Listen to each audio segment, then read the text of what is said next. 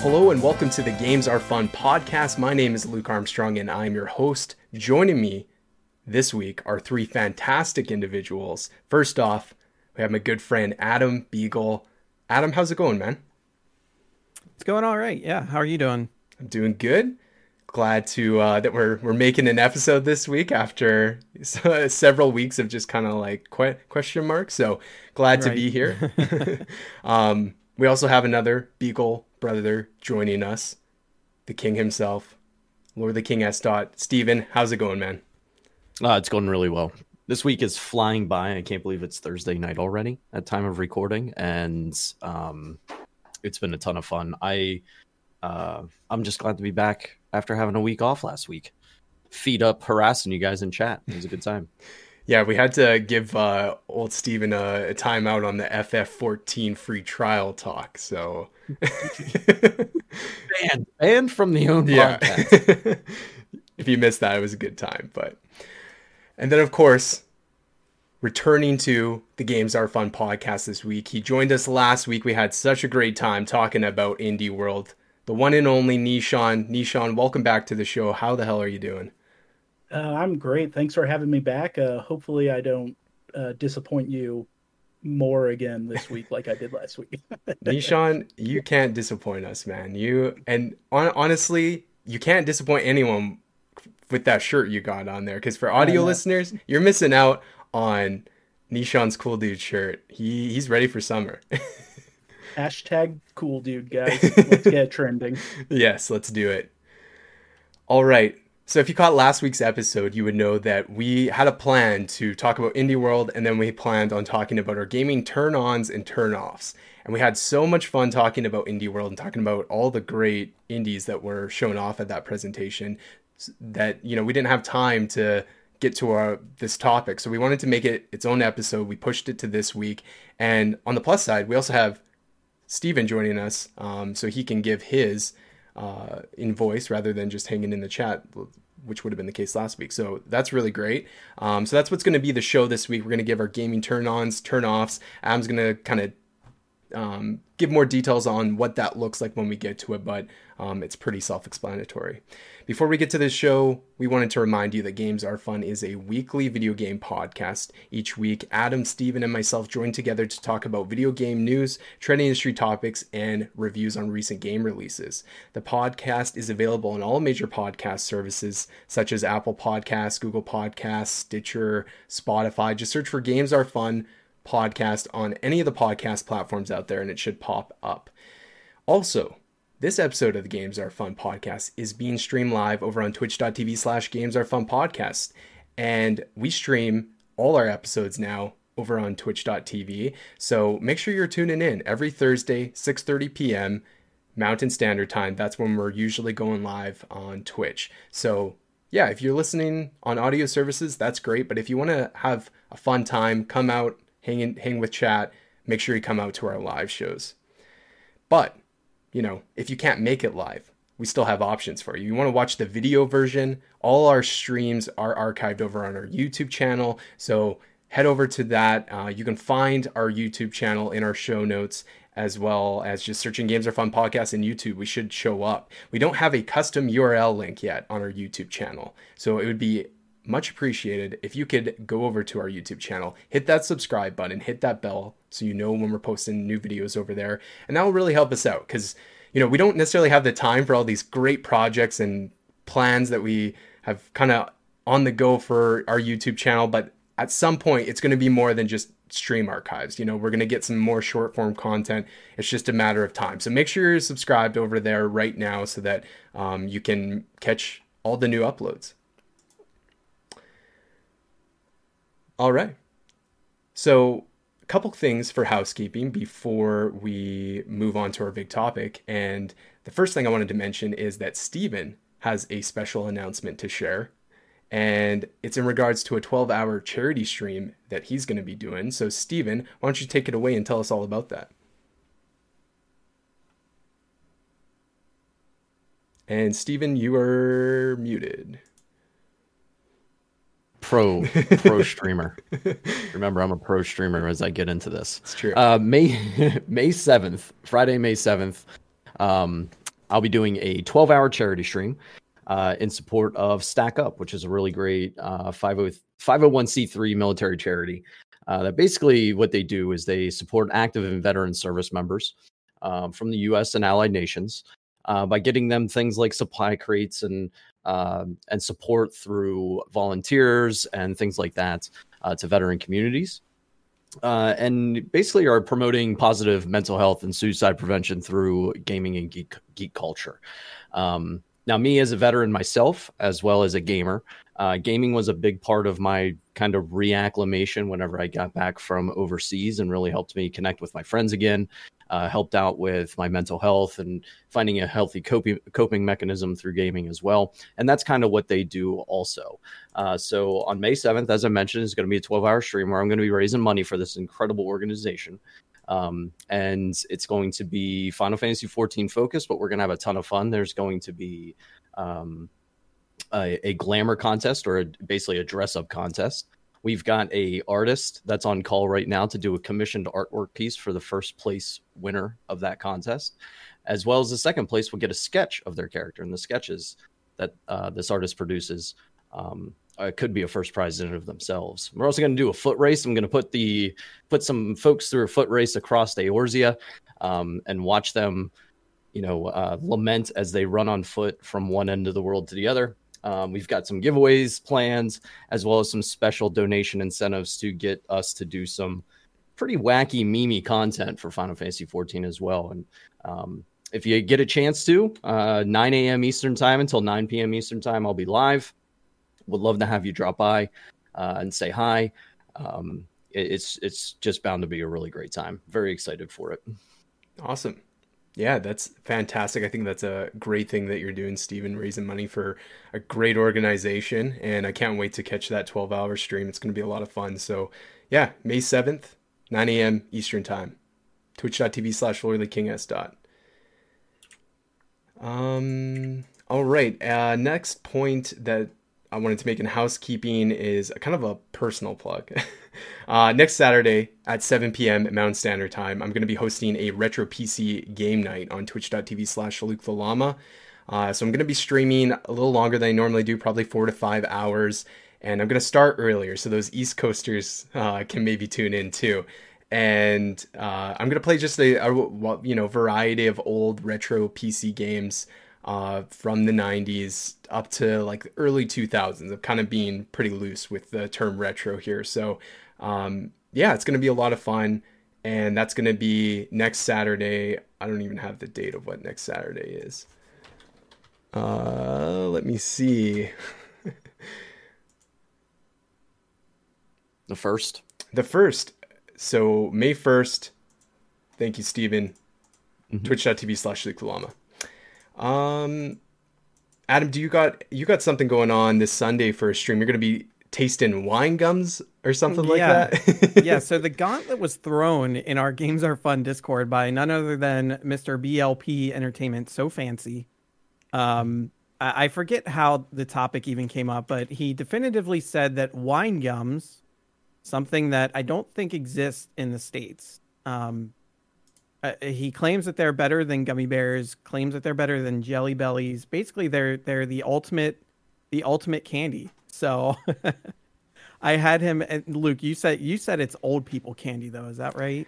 I mean, it's not like like weird hard candy that you find at like an at your grandma's house or something like that. But yeah. I would put it in the category of candy that old people eat because okay. it's not it's not it's not tasty and as some of the other candies out there like gummy bears that are truly a delight to eat.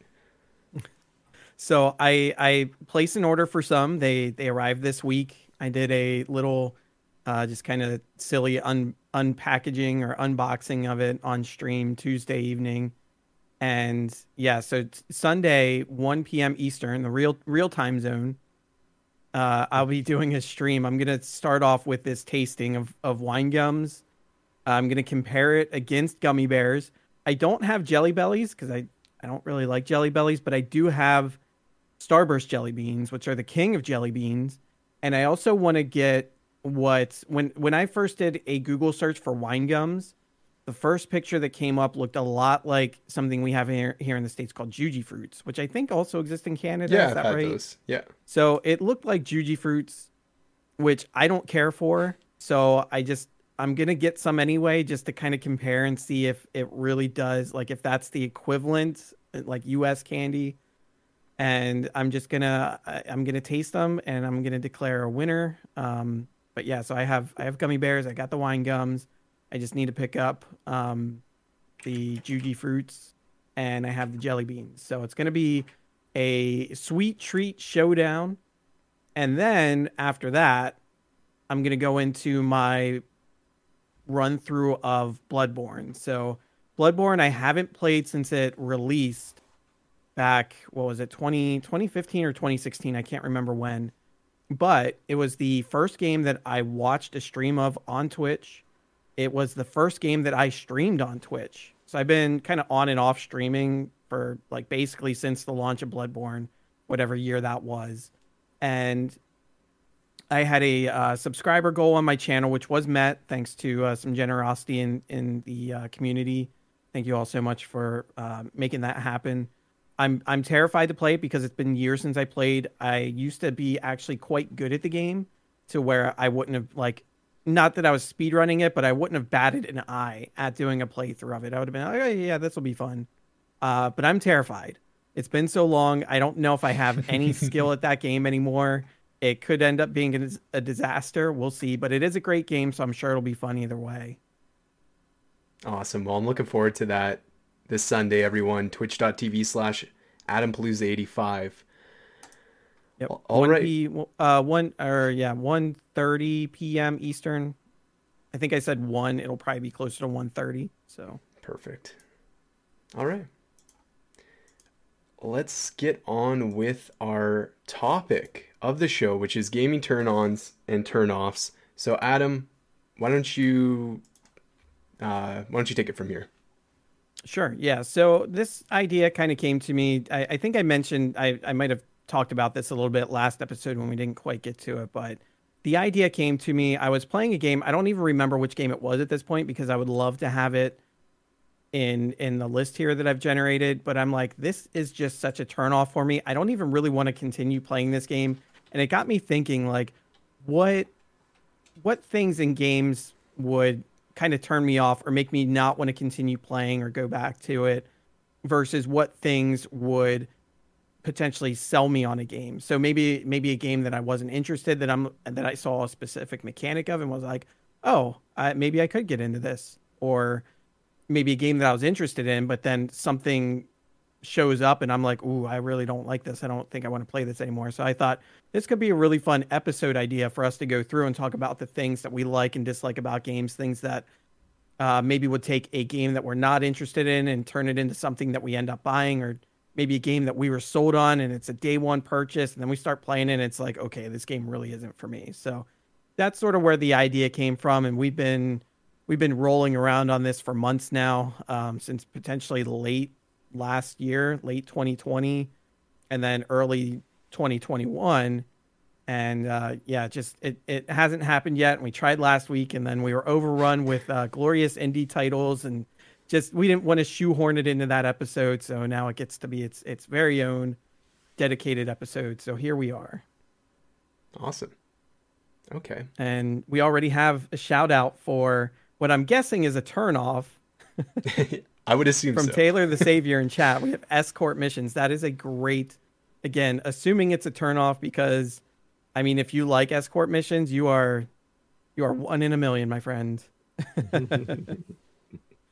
so, well, so yeah, I guess anyway, you know, I, I figure maybe we'll start with, um, I don't know. Let's let's start with the turnoff. Let's let's see if there's anything spicy in there with the turnoffs. So I guess uh, Luke, you you want to give us your your first turnoff? Sure. And honestly, I'm just going to be echoing Taylor because he already got my number one, and that is escort missions. Escort missions, you know, are kind of notorious for being a, a thing in video games that no one really likes because you have basically dead weight that you're responsible for now, and usually that dead weight doesn't have any way of defending themselves. Now, over the years, I will say some of these escort missions have gone a little bit better, right? We have people that can kind of do their own thing, right? You look at God of War, you have Atreus. Atreus is up there, you know, uh, messing messing out, messing with the enemies, and you don't really have to worry about Atreus. But if we look back to a game like Resident Evil 4, one that I freshly played, and chat, if you or listeners, you came in my streams, you know exactly the name I'm going to point out, and that is Ashley, and she is the worst thing to ever happen to Resident Evil. I'll just say that. Um, yeah, I mean, like escort escorting missions, they're a pain, right? Like it can really bog down a game, especially when you're hitting a point in the game that you're you're hitting your tread, you're feeling good about it, and it just slows everything to a screeching halt when you have to do an escort mission because it's like you know that that pace you were really enjoying? Well guess what? We're totally removing that from you and now giving you different priorities. And yeah it's just i think the reason why i'm turned off to it is the obvious reasons but um, i just don't think there's too many out there that uh, that it just seems like a pointless thing to throw in to kind of make it work for the story right? They, we need this character to somehow get over to this other place or we need this character they're integral to the plot let's bring them in.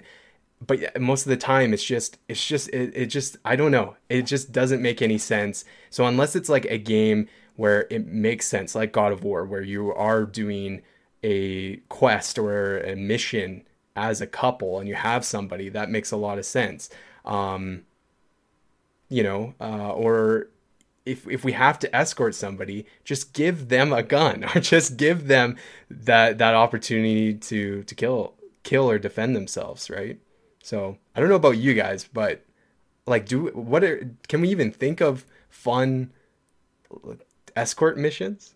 Yes, there is. Well, missions, no. Games with it, yes. So I sure. mean, The Last of Us, I think, is an easy like that is the the absolute like exception to the rule, right? Correct. And God of War was another one, like you mentioned. I think that was a solid one too. Um, but The Last of Us, Ellie, like she's totally like self reliant. You don't have to worry. Like the game is in the whole game's an escort mission, but you don't have to protect her. Like she doesn't like it's not oh if Ellie takes so much damage then you lose and it's game over. It, it's like you just kind of do your own thing. She's there and she's you know she's out of harm's way or she's doing Ellie things or she's you know it's just it's just one less thing you have to worry about even though the basis of the game is you are escorting her across the country so i think it did a really great job uh, as far as just missions within games I, I i don't know i can't think of one off the top of my head but yeah they're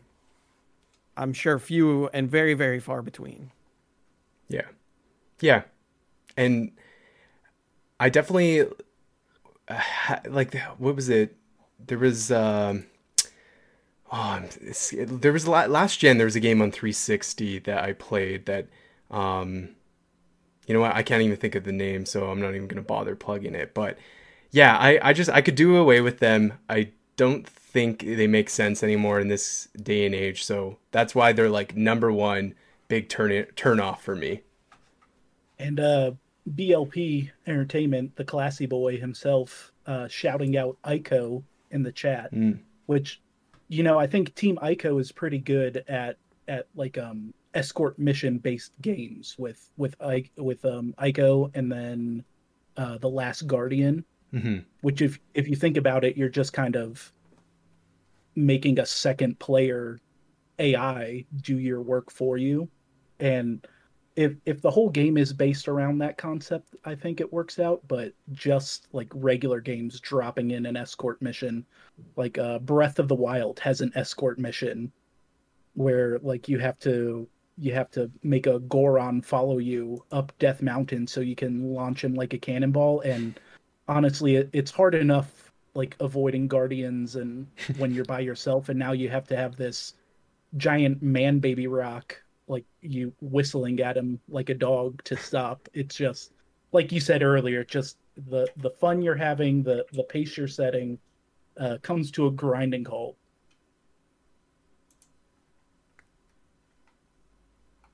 All right, uh, Steven, you want to give us yours?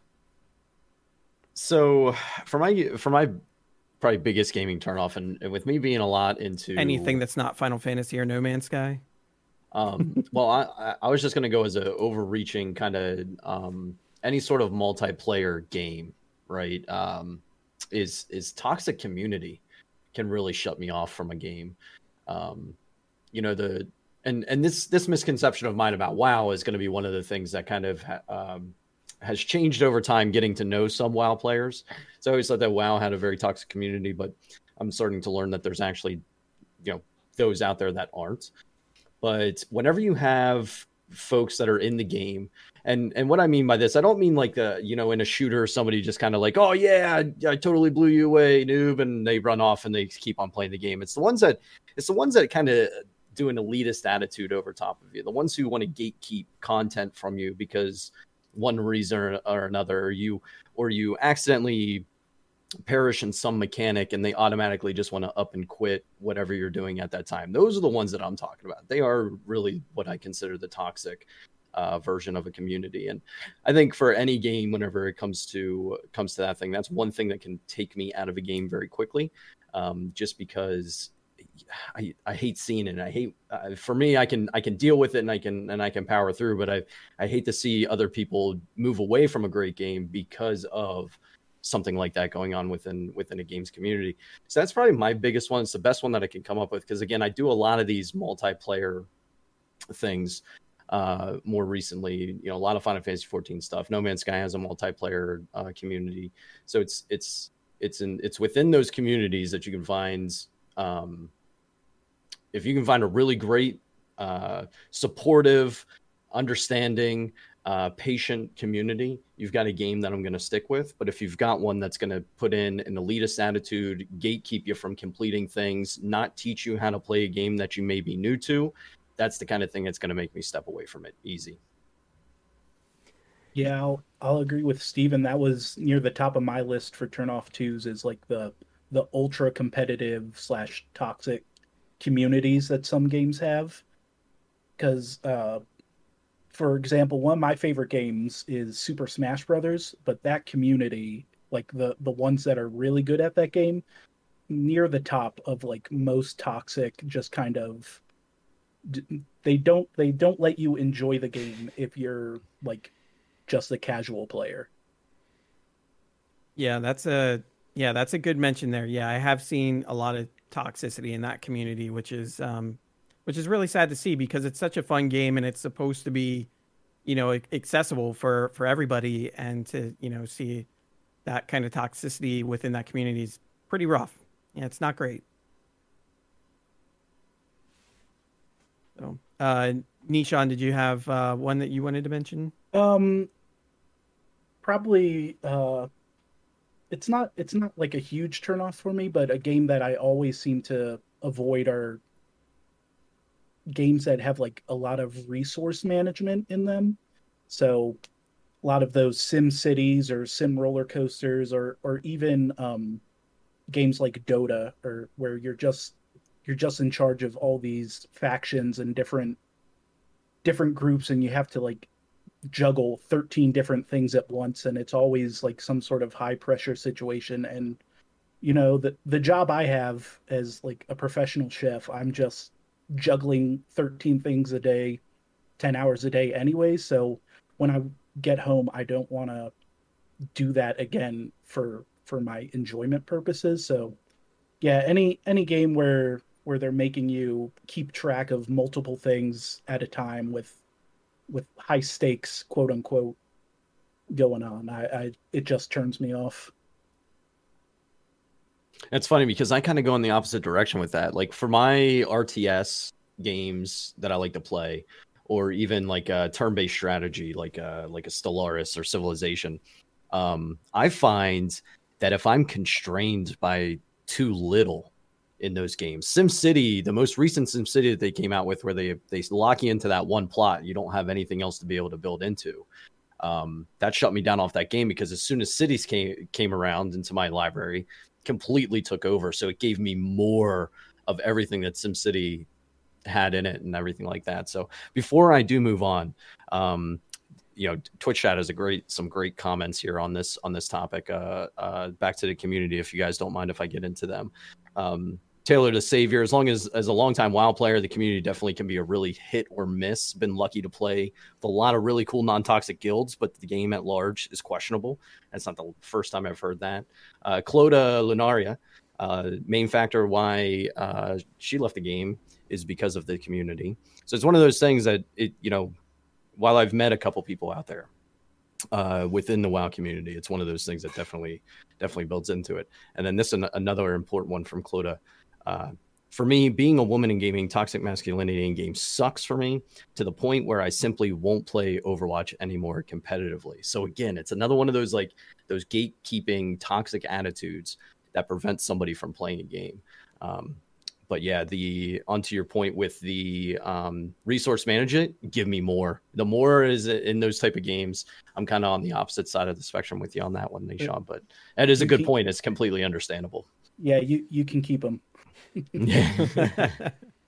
so just the Padawan, I just want to mention like it, it it does suck to to hear that from from Chloe, um, and and just from all women. So and it's not just in games, right? It can be anywhere. Like it can be on Twitch. Like I see so many times on Twitch where uh, you know, a, a woman who's just trying to do their do their best. Sometimes they're they're already successful or they're trying to be successful at it and there's so much gatekeeping by men that is keeping them from hitting another level because they can't just accept that women can be gamers too where they can be you know they can do IRL or just chatting or whatever. And it's it's very frustrating to see. And it's like it's kind of like it's kind of a shock because you feel like we as a race as a whole we've seen a lot of progression over the last you know 20 15 years or whatever and to see things like this happening it, it, makes you think have we really progressed?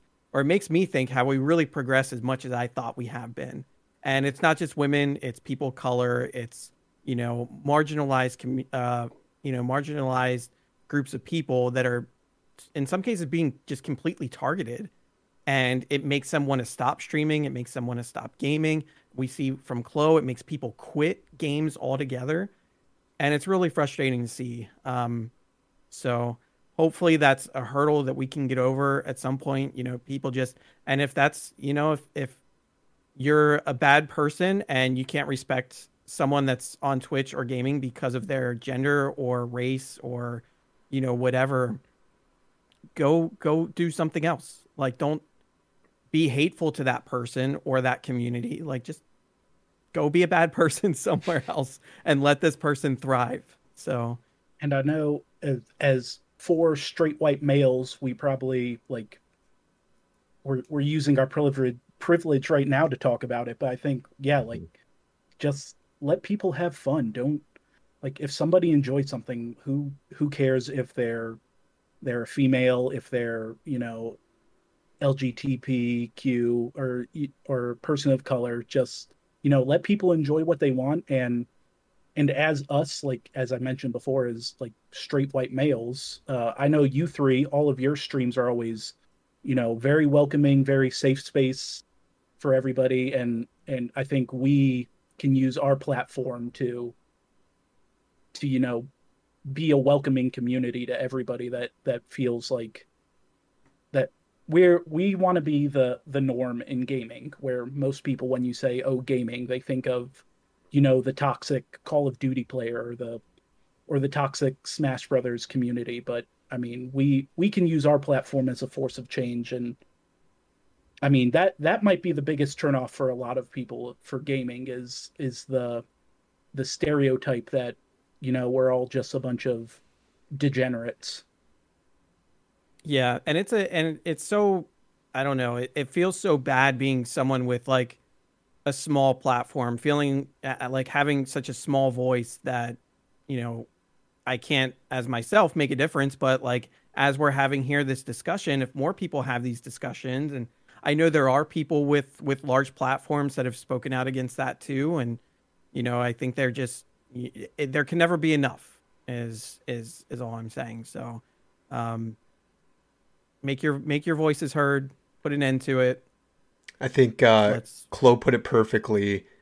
If I won't say it in real life, I won't say it on online either. And that's exactly it. It's really easy to hide behind a computer screen, be that keyboard warrior. But just remember that in this day and age, and we're seeing it happen, that just because you're online doesn't mean that uh, you can't pay the consequence, right? You're there's not so much, uh, you know, um, there, there's ways that people and I'm I'm not saying this this now that I'm saying this out loud. It sounds like we'll find you and we will destroy your lives. But you know, he's these, like Liam Neeson and taking over. Yeah, I will I find a particular you. set of skills. Yeah, exactly. But no, what I'm trying to get at is it's happening, right? We see it in, in this day and age where everything in our lives is pretty much out there for everyone to see and just because you're your hand hiding behind a handle doesn't mean that um, you're, you're you're hiding forever. And know that you're doing a lot of damage to somebody and they don't deserve that. So um, yeah let's just let's let's try to do our part. Um, you know be better right? Be better people and and speak up when we see those those moments where something someone is um, being the victim of some of that toxicity that we've been talking about here. Right on. Yep. Let's keep the conversation going, everybody. If you're listening, you have a platform, you have a voice. Make sure that uh, you get it out there. You know, we need we need better better community. We need better people all around. So, Amen. all right. So uh, I guess going going forward. It feels so weird going from such a, a, a heavy topic like that back into okay so in gaming there's not a great segue for that. There really isn't. But um yeah so uh just i guess for my first turn off i'm gonna go with stealth.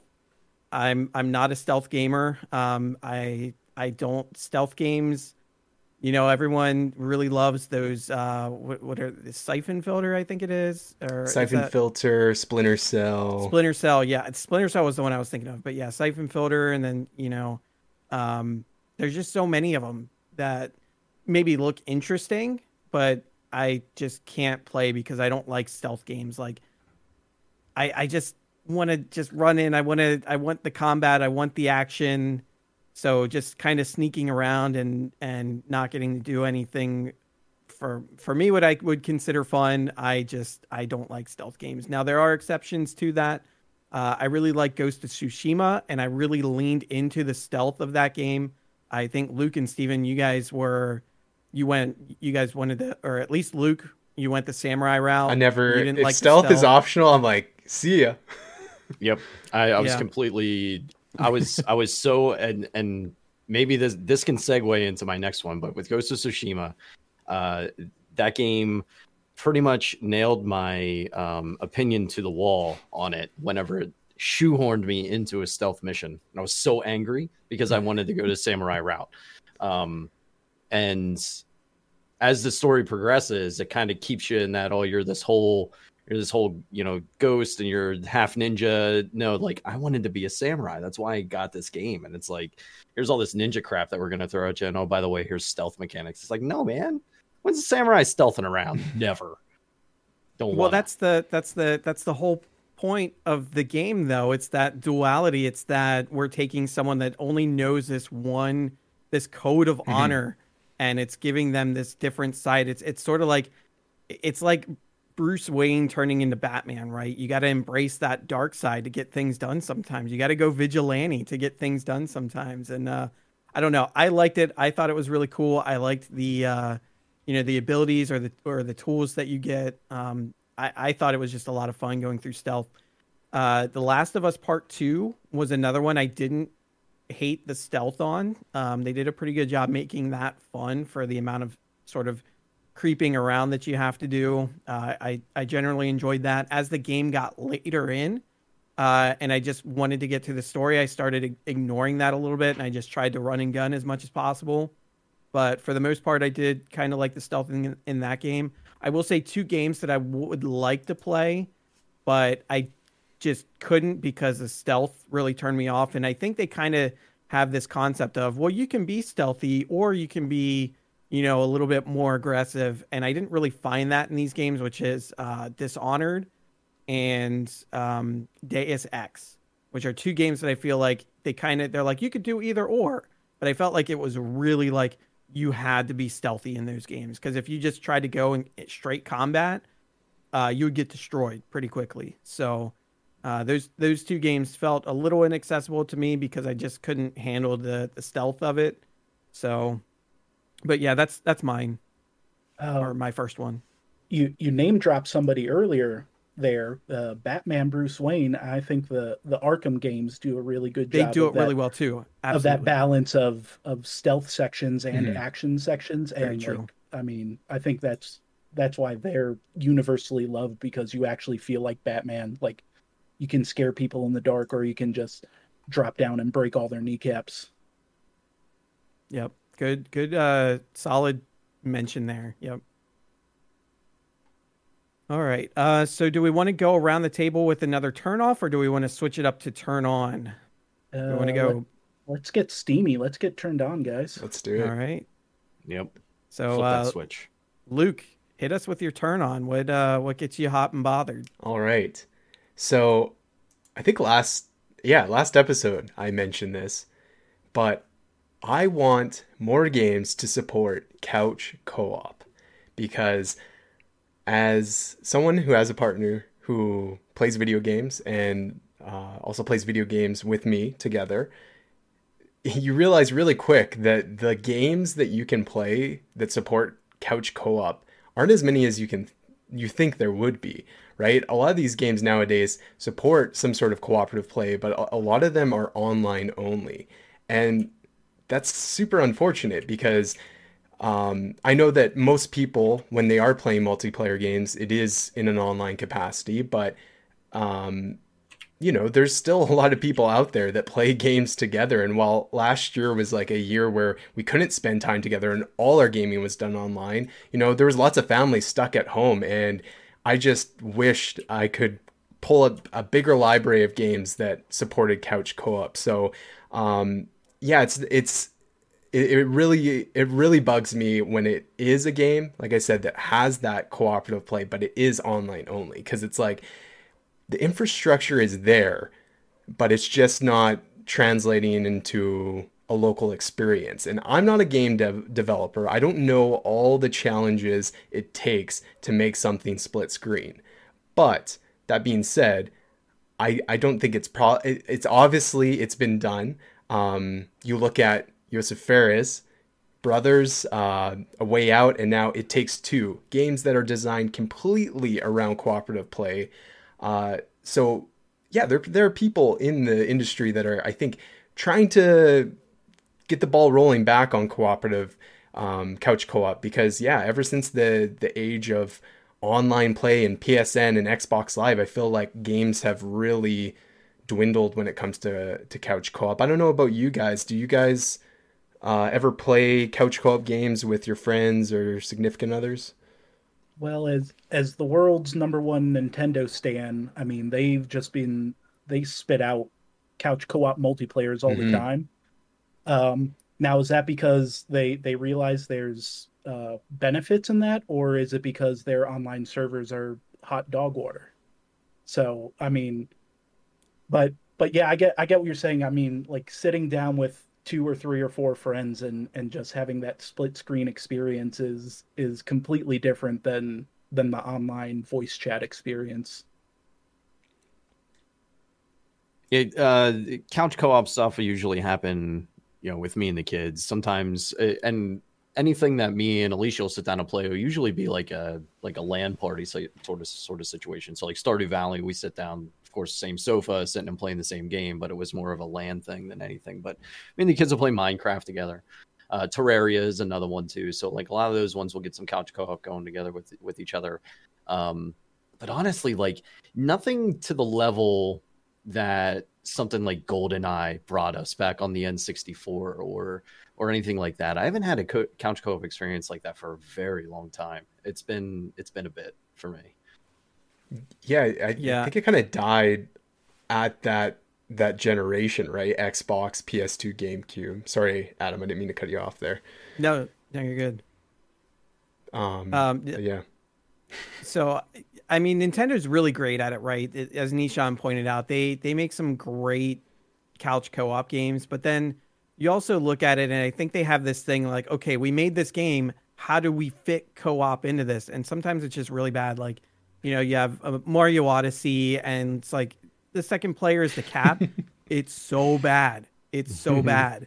Um, because someone's, you know, flinging the cap around and it's like you're trying to do like the movement tech with it. Like, I need the cap to do this thing and they're off doing whatever and it's just it it just doesn't work and then with uh, the mario 3d world thing bowser's fury second player gets to be bowser jr it's not very exciting it's not super helpful like you don't it doesn't feel like a real co-op experience so i think they need to just stop shoehorning multiplayer in the games that don't need Mhm. it Yeah. because they have plenty of other games that do have perfectly good couch co-op or online co-op that like you don't need it to be in every game but i mean the ones where they do it right i mean it's it's great it's a lot of fun but yeah there's just some where it's just like all right this didn't really need it but uh okay it's there if you want it Yeah, definitely. So, yeah, I I'm really hoping. I don't know if it's been confirmed, but the next game uh, that I'm we are looking forward to play couch co-op is hopefully Halo Infinite, and that game traditionally has always had. Actually, I don't know if Five had a local couch co-op, but all the other games definitely do. And so, yeah, I'm looking. That's like the next game that I'm looking forward to. But it's definitely a difficult thing to find nowadays. So hopefully in the future, you know, we we have more games that support it. And like you said aren't throwing in multiplayer just for the sake of it. If it needs to be a game that supports that kind of experience so. All right. Steven what turns you on? So I think mine is one of those ones that maybe slips under the radar for some folks, and you kind of, whenever it's brought up, you're like, "Oh yeah, that thing," and it is a game's soundtrack. Uh, the orchestration that that down home music that you're listening to throughout your play through the game, not playing, o- not having Spotify play over or anything like that. That one that you can just sit down and listen to, just it, it the its own game music. Um, it is that thing that within a game can really suck me in emotionally to a game. So a really good soundtrack on a video game is going to be one of those big turn-ons for me. If it's got a good soundtrack to it, there's a really good chance that it's going to keep me playing it because it's just going to it's going to make it so immersive whenever it comes to that sort of thing. And um, and by the way, Luke, Final Fantasy 14 has a really great soundtrack, Dang and it. you can couch i was co-op. gonna mute him i missed it but yeah, your music, your music in a game, uh, I think it just adds to um, it just adds to it so much more. It, it, gives it that cinematic experience and can really can really fill out the emotional response that you get from the game itself. Um, it's just it's one of those things that, like I said, I just think it's kind of slept on a little bit um, as a turn on for a game. And I'll tell you, it gets it gets my blood boiling. I love a good soundtrack. Yeah, that's a really good call out there. Like, I mean, especially being a, a big fan of RPGs, like RPG or yeah, the soundtrack of an RPG is like one of the core elements to those games. And it's it can be very powerful. It can be uh, it can create like nostalgia. Uh, you know, I, I know in, in level grinders, when we talk about the games we've been talking about, uh, soundtracks have always been a thing that, you know, we keep coming back to. And and yeah, it it it creates environment it sets the tone of the game it it can provide emotional responses like you mentioned uh, soundtracks are extremely powerful. Uh, that is a really great choice there. I dig it. How about you nishan? You're up.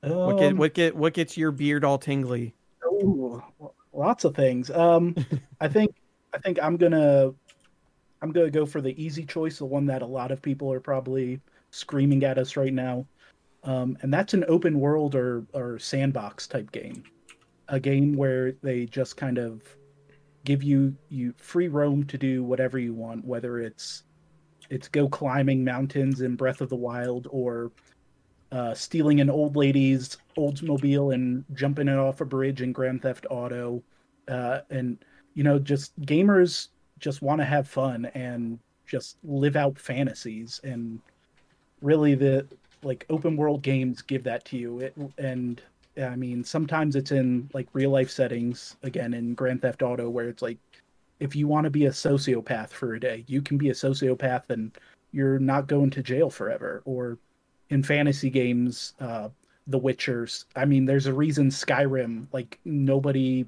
like Skyrim, everybody just keeps playing it, even though it's what 15 years old at this point. Getting there's no end. It there's no end. No one yeah. can. No one has ever beat it. yeah. And so, I mean, I think I think that's one we might all agree on is just the if a world is open and just gives you free reigns, I think uh, we we all enjoy that sandbox feeling. Yeah, that's a good one. Like if it's if it's if an open world game is done right, it can be a ton of fun and and you know we're starting to get to a point where it's it's pretty common in games too. So you got to make it interesting, um, make it fun, make it engaging. But yeah, open worlds can can be very immersive. You know, you, you don't have the loading screens. You don't have, um, you know, in some cases you don't have like any specific direction you need to go to. You just kind of get that freedom which is really great. So yeah, open worlds, very good choice as long as it's done well.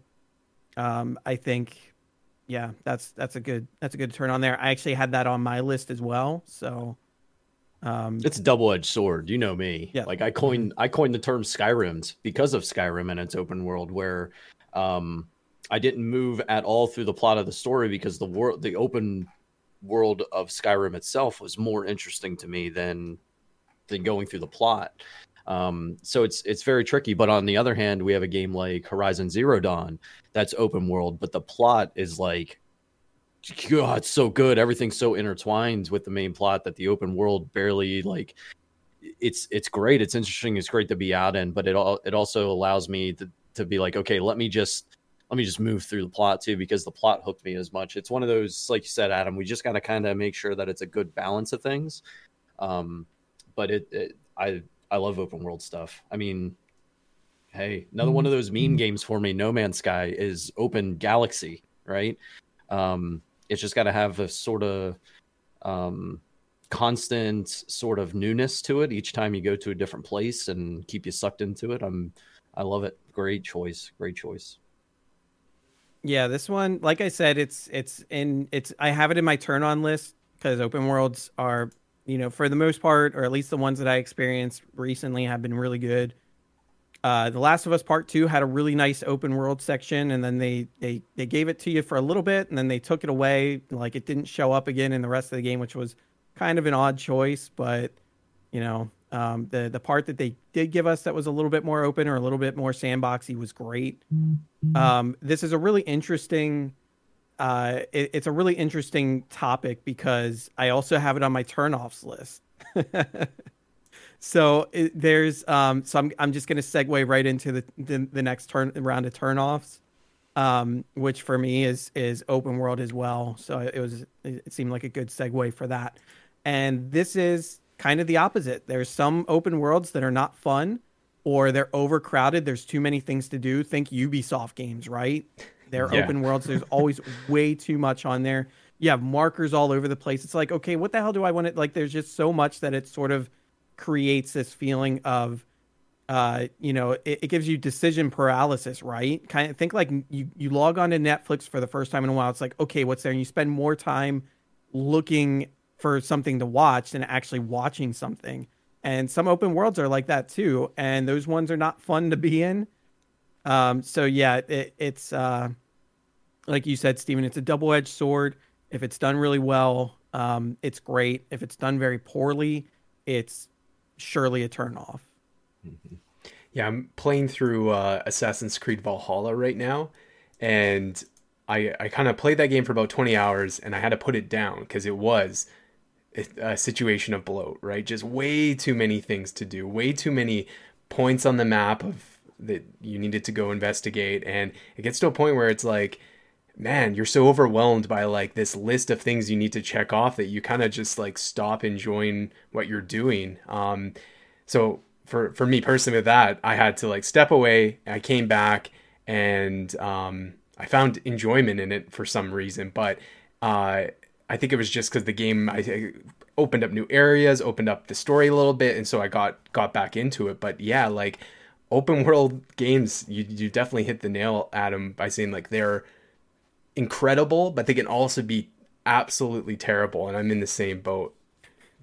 Yeah, and there's there's open world fatigue that comes too, right? Because yeah. there's everyone wants to make open world games now, and there's so many out there that it's um you know there's there's almost too many and and you get to a point where it's like okay I've been through so many open world games I just want something a little bit more linear a little bit better constructed like mm-hmm. I want sort of a um like a like a story experience maybe. And it you know it gets to a point where there's just way too many of these open worlds out there. And it's like okay I, I need something a little bit more fresh to to play. So I'm gonna put this one down. Yeah, I think another thing is like as as systems become more more powerful and they can, you know, load more terrain, like developers are just like let's let's make this an actual open world. Let's make this bigger than New York in terms of actual mm-hmm. square mileage. But I think at sometimes like that's just too much. If and like some of the the more enjoyable open worlds are they're a little more self-contained like um I know Steven probably would agree with this. The the Saints Row games are open world, but the cities in those games are are relatively small compared to Grand Theft Auto, Skyrim, Breath of the Wild, and you you can still do everything you can in those games, but but being in a much smaller arena, like it helps you it helps keep you on track a little more and and like helps you focus because like it, you can't explore too much so you can get back to the to the plot. Whereas like now it seems like look look at this the, our our digital map is as big as switzerland go explore it. And it's mm-hmm. like how how much can you actually put into that map all right so uh luke do you want to give us uh one of your turnoffs turnoffs um oh yeah so this is one that i'm sure some people are like but the lore how do you even know what's going on in the game? I'm like, well, if they put it in a goddamn note that I need to read, then I don't care about it. So my huge turnoff with video games is just way too many notes or too many audio tapes. Um, I'm not going to say that I hate them across the board because I do think that in the right context they work, right? They provide a little more story. Maybe if it's an audio log, give you uh, recount of the events in this abandoned building you know that you're that you're exploring what happened before you got here sure that's fine but it's when there's like an excessive amount and or they start burying the game's story inside of those notes i don't care if it's like hey here's joe this is what he was doing when the outbreak happened that's fine but when they're saying like very specific details you know that's going to suck to me because I usually will not read everything. And as someone who likes story, that's unfortunate, right? If I'm missing out on a key part to the plot or something that can actually, you know, m- make the the plot uh, stand out a little bit more. So, yeah, I I just I'm not a fan of playing audio logs and reading notes because again, it just stops that momentum I have if I'm into some really fun combat and then I have to go and read some notes on my way to the next thing. It's like it just it doesn't it doesn't excite me. It's boring. I'm playing a video game. I'm not reading a book, so leave that at home. Um so yeah, I think that some games like as as games have evolved, like the introduction of audio logs and stuff have kind of replaced that. Um, so if you have an audio log developers and you're putting it in the game, please do not make us stand there and wait and listen to it before we move on. Amen. yeah, because it's like I can still listen to it as I progress, as I move along down this hallway or corridor. Like there are some games still to this day like I feel like I don't know I can't think of it specifically but I swear I played a game within the last year that definitely had audio logs that I couldn't keep playing in the background while I played the game. So it's like well, now it's pointless because I want to move on. I don't want to sit here for three minutes listening to this bit of information. And you know that that sucks, and it sucks to the person who put the put that little story bit in there. I think there's a way of doing that better, and I think that is audio logs that just autoplay and put it in your menu that you can retrieve it later if you really want to do it. So, um, yeah, just limit the the amount of notes and and things I need to read.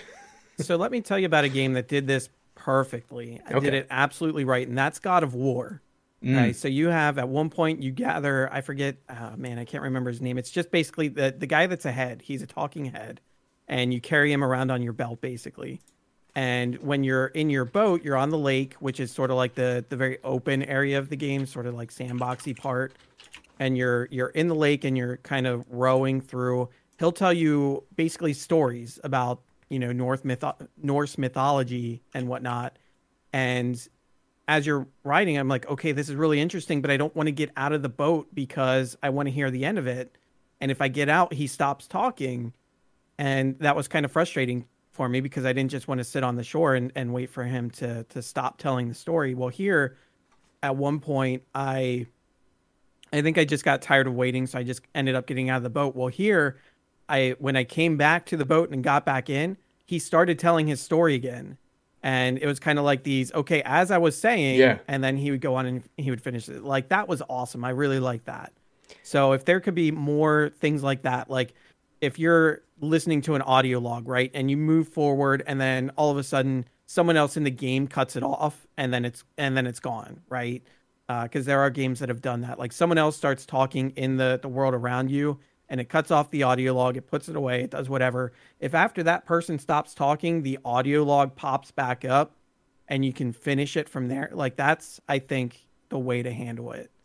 Yeah, absolutely. But then you have things like uh, like the Fallout games where like every computer has emails for you to read and like these these different messages and it's like there's so many terminals and there's so many messages it's like there's just too much yeah. at that point and then like the the skyrim games right there's books lying around everywhere there's like full stories in these books and it's like who has time to read all these um so yeah having having things in there but like being more concise with what you're trying to say or having more concise stories or information kind of doled out in those, I think mm-hmm. would be much better than than the way things are being handled now, which is just dumping so many things in there and, and missing out on great lore because you're tired of reading them or tired of seeing them.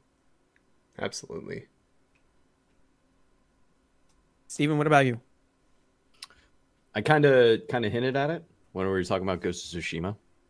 But game developers, listen, if you're making a game that has choices built into it. The only thing a good, sh- uh, the only thing that a shoehorn is good for is putting on my shoes. Leave the she- shoehorn out of choice-based games. Like, don't make the choice for me. If I'm going into an area as the Ghost of Tsushima and I just want to stand up and post up and be a samurai, let me do that and don't shoehorn it onto me. It kills me, kills the game. Uh, perfect example of one that got this perfectly, where your choices matter, and it's not gonna it's not gonna railroad you into a particular set of whatever events. Um, is Mass Effect, where it has a plethora of choices for you to be able to make, and each one of those choices has its own consequences, and you're not stuck to a particular path if you make that choice. Um, uh, so Mass Effect, Baldur's Gate, Neverwinter Nights, they'll have this ability for you to be able to choose your path and that path is going to have repercussions and consequences to it but you're not going to be shoehorned all of a sudden just because you're running the main plot you're not all of a sudden just like this you know carbon copy of the next player over it's your own personality built into this built into this player. So you know keep let the choices matter. Um, don't shoehorn us down a particular path if you're allowing us to make choices in a game because it really that's that's ultimately is kind of the bread and butter for your choice based games. And um, if they shoehorn it that turns me off. I don't like it. Just might as well just turn it turn it off at that point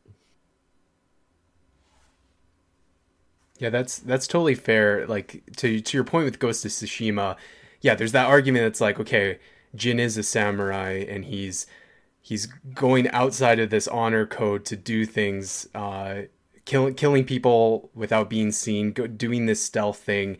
Um, and yeah, like if it's part of the story of like, oh well, we wanted the player to to start as that you know has a, they, they understand that Jin has this honor and he can't do that. And by the end they're they, they see this like growth and it's like okay that's fine. But like you said Steven then don't make me make choices that are pushing me that way. Like just just either make it that way and go full tilt or but if you're giving me the options then give me the options. Let me play it.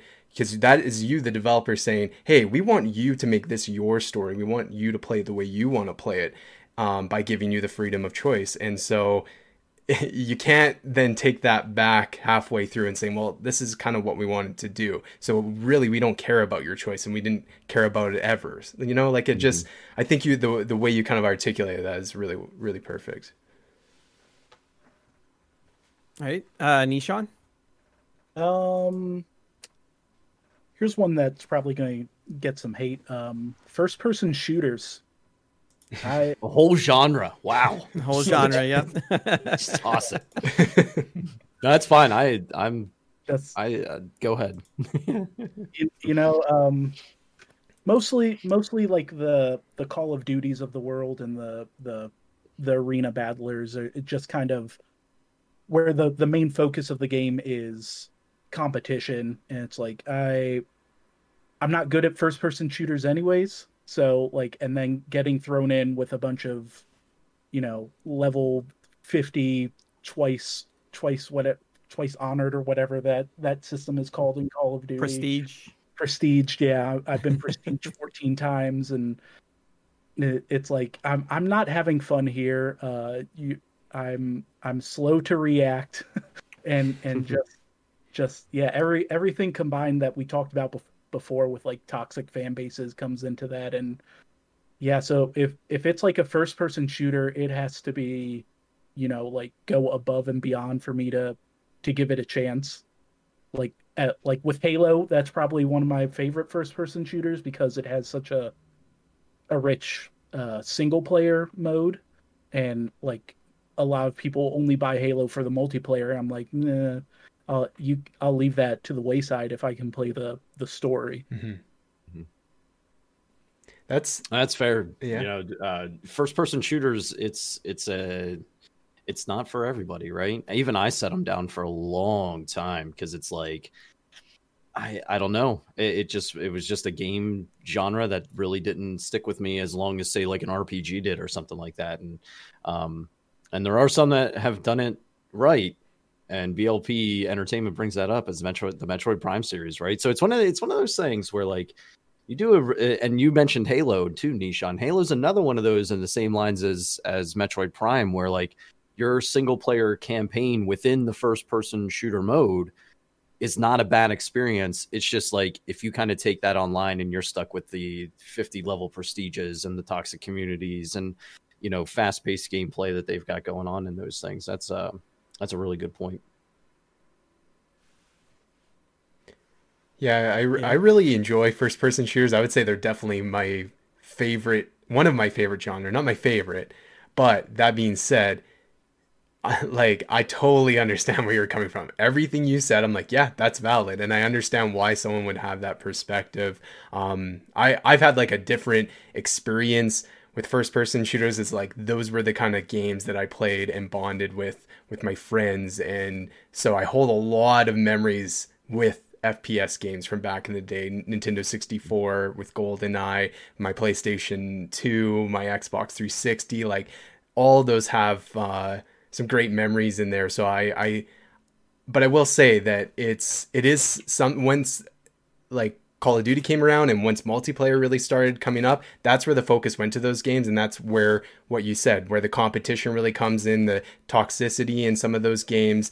And yeah, I think first person shooters, I think they're always going to be kind of living in that multiplayer space now. We're too far along, but we do see some of those that are still trying to give love for a, a campaign. You know, those new Doom games. Um, Titanfall 2, fantastic fantastic single player campaign. So, you know, there's still developers doing that, but to kind of give those people who may want to try out an FPS but don't want to go into that multiplayer and need those quick reflexes. But um, yeah, I don't, I don't, I'm not really surprised by that one because I, I, I understand where you're coming from, Nishan. Yeah, and that's I mean that's why there's so many different genres, right? Because there's something something for everybody. Uh, shooters are are one that like I like, but I'm not super into. Like it's not my go-to genre. Just like sports and racing games, like there there's some fun ones in there, but they're not my go-to genres by any means. But I mean, you know, look at sports games. Like they're probably the most popular. Um, you know, when you think of like Madden and FIFA and and PES and all those different sport, like those are like the top earning games for, uh, you know, the the companies that make them. So there's clearly an audience, just like there's an audience for platformers, RPGs, you know, what whatever you have. So it's, you know, nice that there's options out there for different uh, different folks. So, uh, so let's move back to the positives here. Luke, give us a uh, give us one of your turn ons. All right, everyone, get those resident sleeper emotes because one of my biggest turn ons is walking simulators. so I'm actually a huge sucker for walking simulators. That's kind of the name that these first person games have been given uh, for games that are generally played from a first person perspective, not always. And they're kind of just like a narrative experience, right? There's a lot of debate over, you know, it's obviously a video game, but a lot of people don't see these types of games as video games because it's kind of like a interactable movie, right? You're going along in this story, you're kind of interacting with objects. Um, most of the time, there's no NPCs. It's kind of just the environment and objects around you that kind of tell the story. And that is why I like it for those reasons is uh, environmental storytelling because uh, you know you can f- put a game in with like your top best voice actors um, and f- put in some really good gameplay. Um, but if, if if it doesn't have that storytelling element to it or if they're really not nailing that storytelling element to it the the player's to eventually get burned out and bored right? Um, unless that's what they're looking for is just a gameplay loop.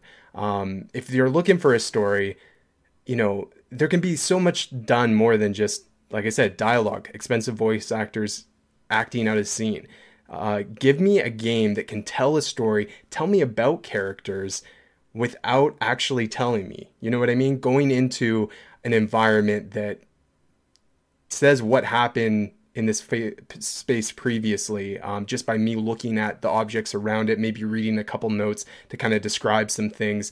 Um, what Remains of Edith Finch is a fantastic game. Amazing. Amazing. Fantastic game. And it probably, in my eyes, one of the best of these walking simulators that 100%. just, yeah, yeah, it takes you into different spaces that all they're doing is environmental sto- storytelling is um, telling you uh, it, telling you these stories through that through o- over voice narration whatever it may be and so yeah are they a little boring compared to something like final final fantasy 14 they don't got that action um, definitely there if you're looking for that i can understand why that's not going to be an experience that you're going to enjoy but if you're looking for something that's just like you want something less passive than a movie, but you're not you maybe you're having some snacks and you don't want to get your controller as dirty, you know, a walking simulator is a perfect opportunity so you can play a game, you can make choices, see a story untold while kind of being a part of it. Um, and yeah, I, I find those very therapeutic and um, some of my favorite games of all time on my my top 20 top 10 list are walking simulators, and that just goes to show uh, what I prioritizing in my gaming. So. Um, yeah, What Remains of Edith Finch is definitely one of my favorites. Um, that's going to be really the one I'll recommend to the audience here is go play that game if you haven't. Um, yeah, Adam, you've played it. You can vouch that it's a really fantastic game.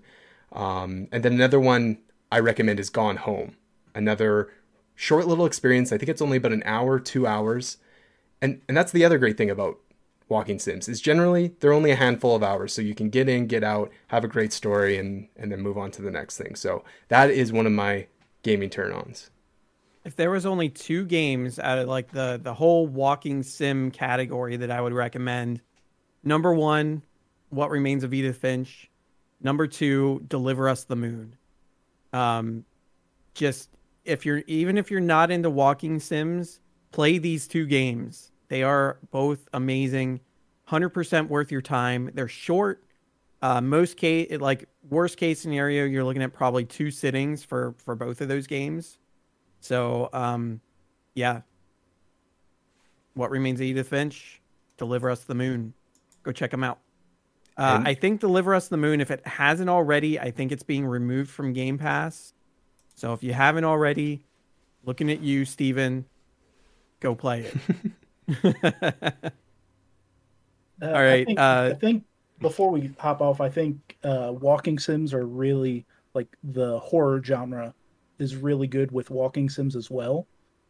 Um, Layers of Fear, pretty much a walking sim, and, th- yeah. and that one's creepy as hell. Um, I think the same studio w- had their hands in that the most recent uh, Blair Witch game. Yep.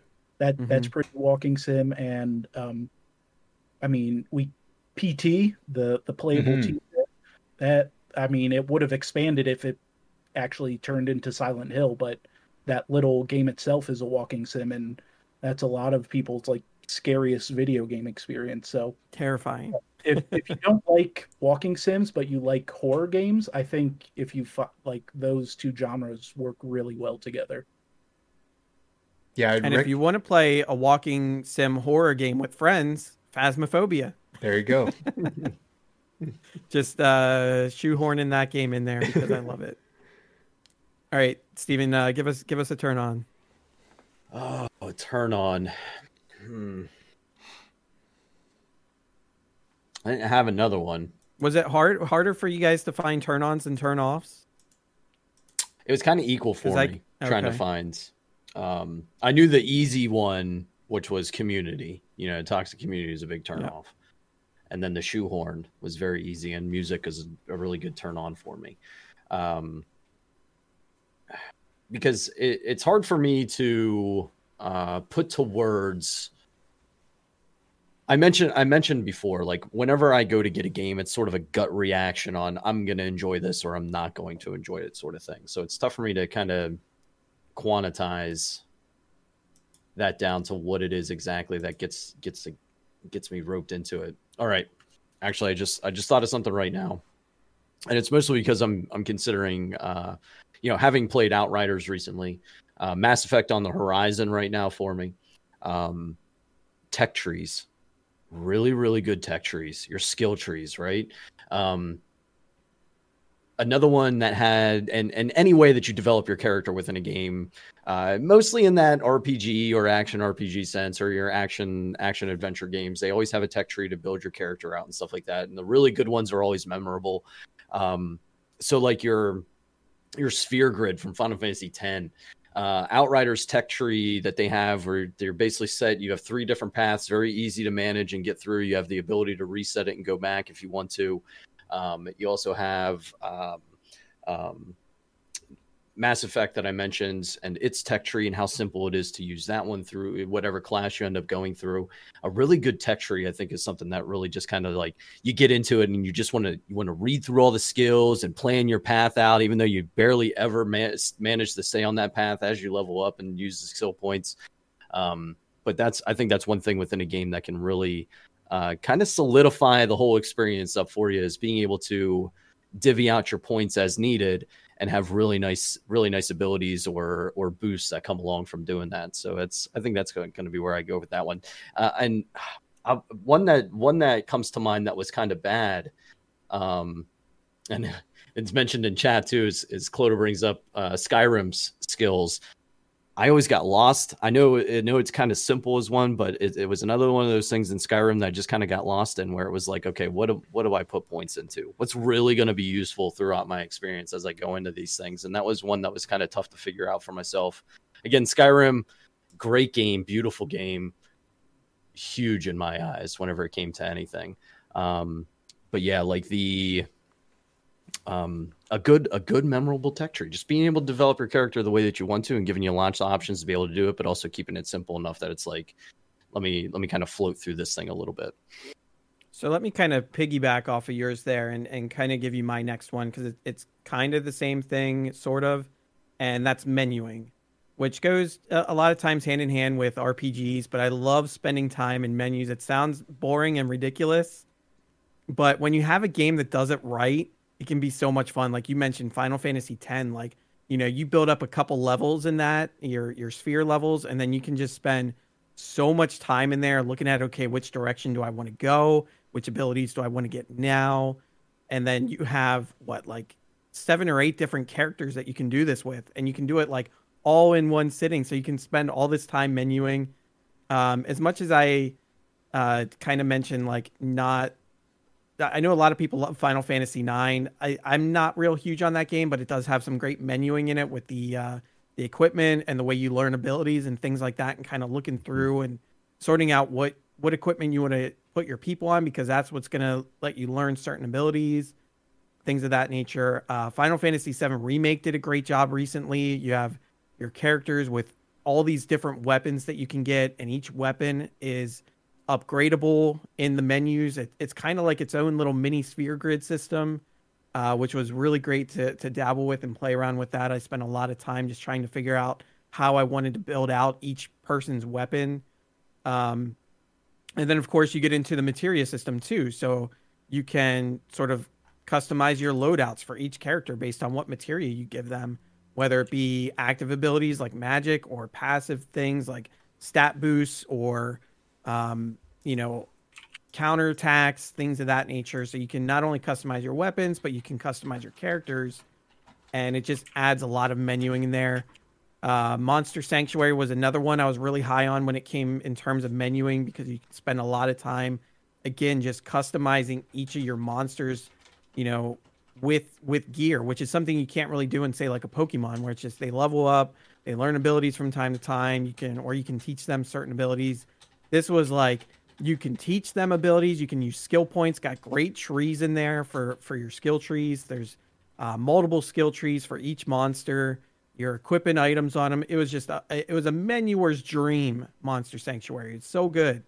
But yeah, so I figured those two kind of went hand in hand. I figured I'd bring that up now while we while while we were talking about it. So um, that was that was my uh, next turn on. So and and that's that on the flip that those are probably like some of my turnoffs. Yeah me too. That yeah. the, um, rpgs inaccessible to me is just like just paralysis by choice. It's like there's there's so many options and so many branching branching techniques you can turn in. It's just like i i, I just want to press a and punch a bad guy all right? That that's there anything more than that is just just gravy, uh, like extra gravy. I don't I don't need that. but uh yeah, so so I think I think that's for me that's that's the big thing in my way for getting into RPGs and like obviously I think that's a that's a big thing you have to enjoy to enjoy that genre. Cool. Um yeah, yeah, it's it's not for everybody, you know, kind of like what we mentioned earlier, different genres and things and RPGs menuing oftentimes does come hand in hand with them. Uh, you know, Nishan, I know you're big into Pokemon, which I'm sure is great. You don't have to do a ton of menuing with Pokemon games, which uh, can be pretty nice. Not to say that there's no menuing involved, but it's definitely not as involved as some other it's, some other it's, RPGs. It's you give a Pokemon an item, and yeah, an item, and that's basically. It. You, yeah. You're not. You can go a little bit deeper with with breeding for the different IVs and what sure. stats you want boosted, but I mean, for the casual player, that doesn't really matter. Yep. Yep. Now we know that's a turn off for you. Give us another turn on.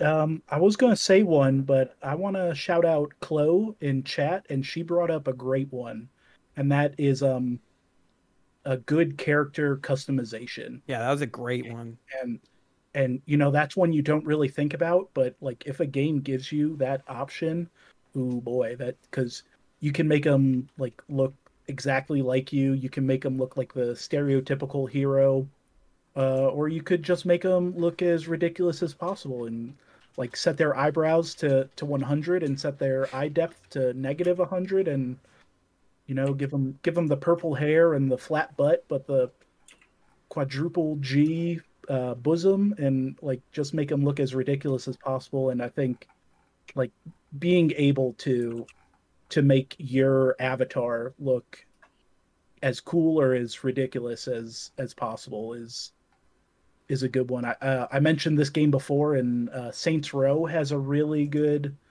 um, character customization, and you you can make them look absolutely ridiculous. And then when they get loaded into the 3D cutscenes, you've got these regular looking people, and then you've got your seven foot tall, six hundred pound uh, purple skin monster, and like nothing's better than that. Let me give a shout out to the best character creator of all, Nintendo Mii's. and it, it's it's a joke, but at the same time, like if you've seen some of the creations that people come up with, mm-hmm. where it's the most basic character creation you can think of, but the way that people take these basic tools and make something incredibly creative is amazing. Like if you just pop into like uh, Miiverse or whatever, or there, uh, I think even before that existed, I think I don't know. People were posting things online, the creations that w- they would make that would just be absolutely amazing. I'm like, how in the hell did they do that? Like, it just it didn't it didn't make any sense. I'm like, how you there the tools don't exist to do this, but yet they made it work and they made it look great. Um, very impressed by some of the creations that people were were able to make out of the Mii creators. So, um, yeah, I just wanted to shout that out. Yeah, I want to shout out a couple character creators that also popped into my head. Were um, the WWE games, uh, like W2K yes. games. Oh my god, have some yes. pretty hilarious uh, character creations. Um, yes.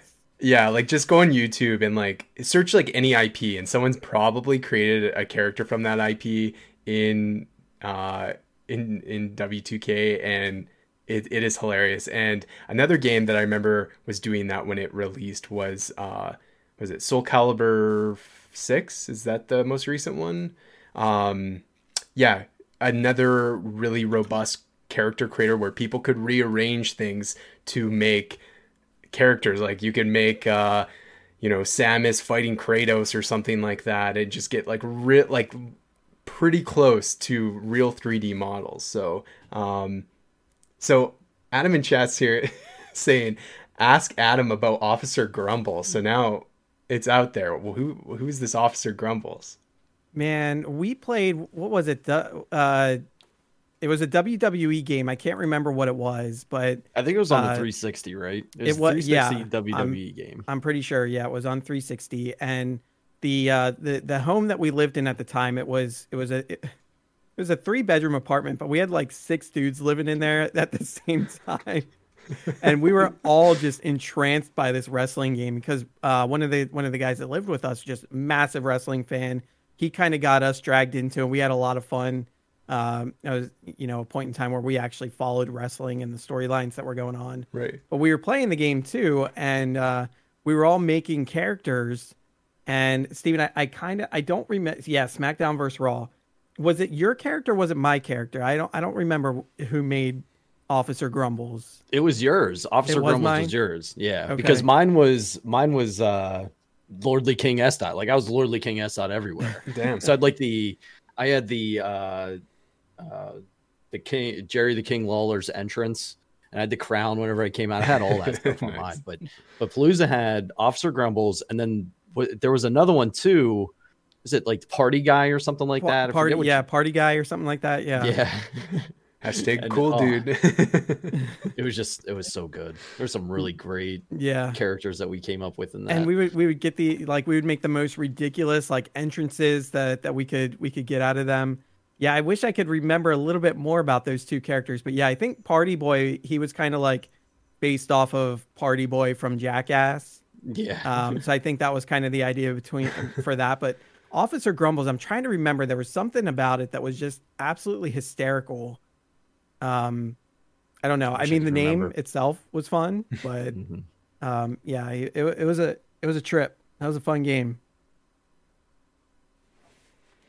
Um, so I mean, I guess at this point, if you guys want, um, we'll just take a, a little bit more time. If if anyone just wants to throw out any more turnoffs that y'all have. So I have a couple more I could I could list off here that I found or thought of. Yeah, I'll just go rapid fire with some of mine. Um, there was only a couple. Oh, the the we talked about stealth earlier uh, and a little bit about this like stealth only missions when they throw in like uh, you can do whatever you want, but this one mission you gotta do stealth. Not a fan of that.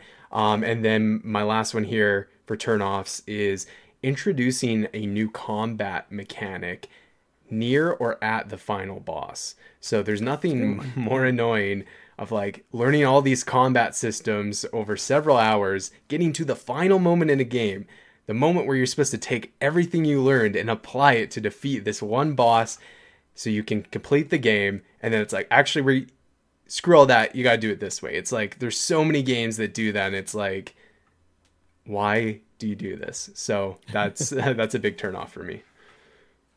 All right. Yep. I've got two here that sort of go hand in hand, but not necessarily in all cases. And that's uh, long tutorials and yeah. bad pacing. Um, you know, pacing in a game is, very crucial. And if you get to a point where, you know, things are just where it's just not balanced in the things that you do, and I guess maybe I could give an example of a game that does it right is the Persona series because just when you get tired of one of the elements of the game, it gives you something different. So like the one thing about Persona games, obviously it's a JRPG, but it's also very like social, like, you know, you develop social interactions with with the other characters in the game and uh, so you and it's sort of slice of life a little bit in a in a sense. So it, it puts you in long stretches of time where it's like, okay, either you're you're dungeon crawling for a long period of time or you're doing these social things for a long period of time. And it's like just when you're at the point where it's like, okay, I've really had enough of this, boom, you're in a dungeon, you're doing the combat stuff. And then it's like, okay, like I'm getting a little, you know, tired of this dungeon here. I'm ready to go back. And then it's like, okay, here you are. Like, here's your your social stuff. And the pacing between those two and the way that it's balanced is done just so well. But there are games out there that don't do it well. They have these extremely long tutorials. Um, what is it? Uh, Twilight Princess is one that comes to mind. One of the the worst cases of tutorial syndrome that that exists in gaming. And I think Skyward Sword is. I never played Skyward Sword, but I think it kind of is the same in the sense that it's just really long, terrible, handholdy tutorials at the the beginning of the game. Those are two things I think kind of go hand in hand. Uh, the last thing I want to mention for turnoffs is enemy level scaling. So in RPGs, right, I like to level grind to give myself an edge in in games, but when you have games where I spend all this time level grinding just for the enemies to be at the same level as me, it's like what's the point?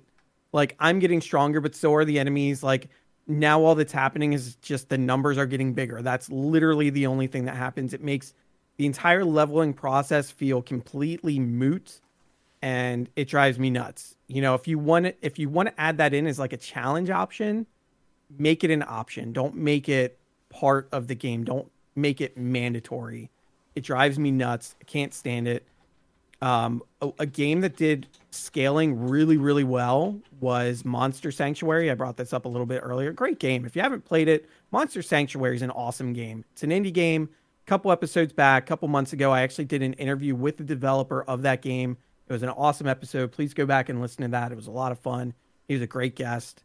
Um, I can't say enough how much I love Monster Sanctuary, but they did it in a way that the level scaling exists in that game, but it's uh, it's based on your overall exploration. So it's it's like Pokemon meets Metroidvania. So if you think about the map of a Metroidvania and the way you explore, and you get abilities to explore different areas, like something you couldn't get to before, now you can because you have this traversal ability. But the game, the the scaling is based on map completion. So when you get to a new area, the level of those enemies is going to be based on how much map you've uncovered. So it gives you a little bit of freedom in the way you explore. Things are a little bit more open than traditional RPGs or Metroidvanias. The way you go to tackle it. So in one playthrough, I could go one direction and the enemies are going to be a little bit weaker because I'm early on. Or in another playthrough, maybe I go the other direction and I come back to that place later on and the enemies are going to be stronger than what I came to them before in the original playthrough. So I think that's really well done. most games aren't like that. Most of them will just scale the enemies based on your level, and it drives me crazy. So, no, that's totally a valid one. One I I totally forgot of, but I'm totally there with you. We got a couple from chat. Vincent McHale, unmanageable cameras. Tell me about it. Ooh, God, when you can't move one, it yeah. to the way that you want it to. oh my gosh. Uh, Chloe brings up a good crafting system. Amen. A good crafting I'm, system. I'm guessing like, that's for a turn on. Yeah, that'd be my guess too. These good um, crafting systems, I just hate. It. Curse them. just, no, God damn it, They're developer! No how they? How dare they be so efficient? Too good, I, unplayable. uh, Nishan, do you have any other turnoffs? Uh, I didn't have too many turnoffs. Those were hard for me. Uh, but okay. I, the mm-hmm. last one I didn't mention, and is like a flip to one of my turn-ons, is so a turnoff is a game that prioritizes graphics over their gameplay. And I mean, there's no specific game. It's usually right around when a next gen console comes out is mm-hmm. when like and developers don't know how to use the system, but they're just like I I can mm-hmm. do all this stuff. I think a good example might be um Cyberpunk is they they went for this look how expansive our game is, look how much we can put in here and and they released a broken game because they were more worried about it looking amazing than playing. And then and then some games are just like if that if you play it on PC it's like oh we're going to melt your graphics card. That's how like intense our graphics are. It's like uh, I mean cool but what what's the point of melting my graphics card if I can't play the game if it's if it's boring or not fun like it looks great but I mean, I'm not going to spend more than 30 minutes in here looking at a, a beautifully rendered mountain if it's like boring. That's fair. All right. Um, anyone got any any additional turn-ons they want to they want to mention? Nope. All right. I'll just uh just go through for me like just kind of going back to how Nishan doesn't like shooters just just want to shout out genres like uh, RPGs. Obviously, I like roguelike games. I love me some some roguelikes. Um, and then monster training games. Again, Monster Sanctuary, fantastic game. Uh, and then Pokemon games, and even to an extent, Persona games are uh, kind of like monster training games. Or, or I guess the Shin, Shin Megami Tensei series is essentially like monster training. So, um, yeah, those are all genres I think are really great. So I just wanted to, and anytime I see one of those, I'm instantly like, oh, okay, I'm interested. And maybe it, it's not a game I'll get, but it at least piques my interest enough to make me want to take a look, watch trailers, watch gameplay, whatever. Uh, sometimes they look great and I get them like like uh, Loop Hero, and then other times, you know, maybe not so interested, and I just kind of leave them be.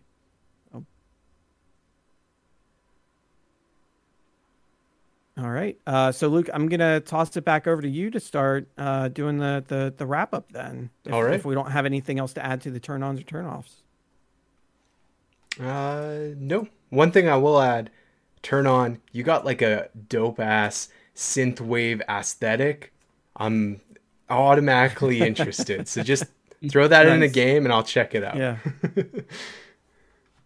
um. All right.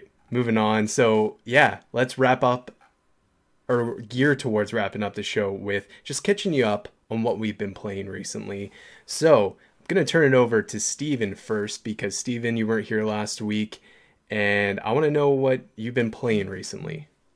Uh, not much new. You know, I do my usual Final Fantasy 14 thing. I do, I have found out um, of all the content that I've done so far in Final Fantasy 14, I finally found one that has cursed me. And that's the most recent Diamond Weapon uh, Extreme Trial. I am cursed. I am absolutely cursing this. I've cleared multiple things multiple times, but this fight for some reason just is absolutely destroying me.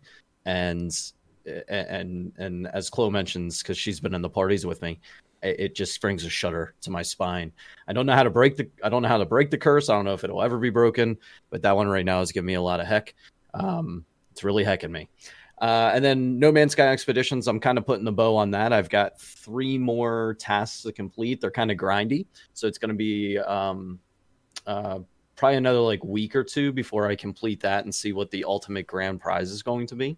Uh, but I'm pretty excited about that. But uh, other than that, I've honestly been watching more stuff at this point than I've been gaming because I I canceled Paramount Plus and picked up HBO Max. So I've been um, messing around with that app and getting caught up on things that people have watched, you know, a month or two ago. I'm finally getting into it and and watching more than playing, I guess you could say a little bit. Okay, well, that's awesome. Anything specifically you've been watching you want to shout out real quick?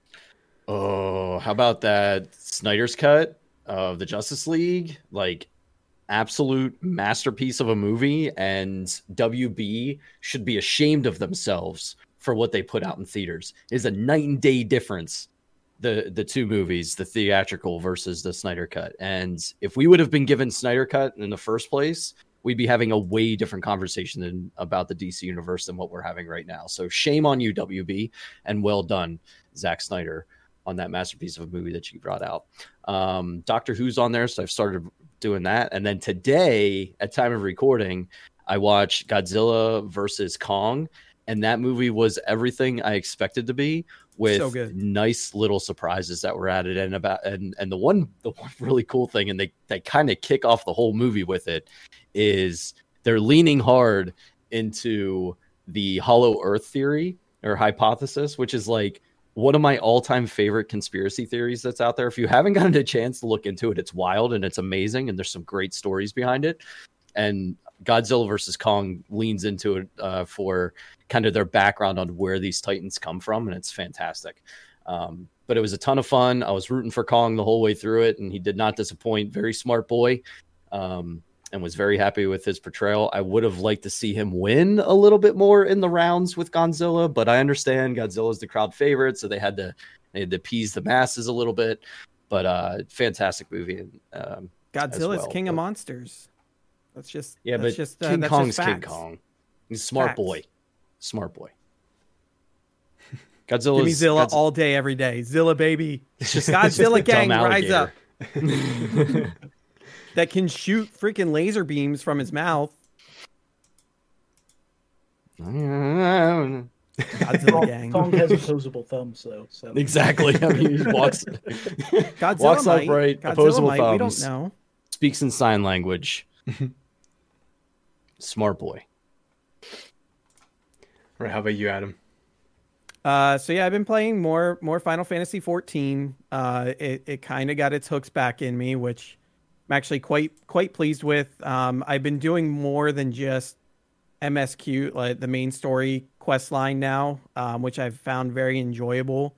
Uh, I, I, mean, the main story quest line was really great. The new dungeon was really great, but I've been getting into some additional content. I finally picked up, uh, you know, a non-combat class in Fisher, which has been pretty fun. Uh, so the fishing's been a good time. Uh, I unlocked Blue Mage, which I had avoided because it's not it's not a party viable class. Like you just you literally can't get into parties with it. It's uh, because it's I guess sort of broken. So you can't take it. it's it into extra parties. content, really. Yeah, yeah, it's yeah, it's just extra content. But I've had a lot of fun with that um, just going around collecting all the the enemy spells that you can get. Uh, I have a pretty good lineup now, but my my blue magic spell book is still pretty empty, so I'm I'm looking forward to collecting more of that. Um, which the, uh, the the community's been really helpful in pointing me in the right direction of which spells I want to prioritize. Uh, Vincent and Agu, uh, they they helped me sort of power level my blue mage to get it to a uh, uh, to to get it to the the highest level you can get, which is now making it possible to go get these spells a little bit easier now. Some really cool ones out there. Blue Mage is great. I wish it could be used in a party. They could just figure out a way to balance it and make it party viable would be so good. Um, and that's pretty much it. I will say, as far as like Steven mentioned, watching more than playing, I think that's that's pretty uh, pretty accurate for me as well at the moment. Just because there's a little bit of a there's a little bit of drought in gaming and you know and but that's about to change next week we're getting pokemon snap we're getting returnal and i really really want to mention how excited i am for returnal uh, i i think some streamers have a have a preview of the game that they're able to do they're only allowed to play for 40 to 45 minutes but uh, in the amount of time that i caught of it Oh my gosh, I am so excited Dude, it for looks this so game. good. It, it it takes the like roguelike elements that I'm really into, and it takes um it goes like in this weird like this like sci-fi sort of environment aesthetic that they have with it the the the lore. It's basically like a triple A roguelike game which um it just looks so good. I can't wait for it. I'm so excited. Definitely.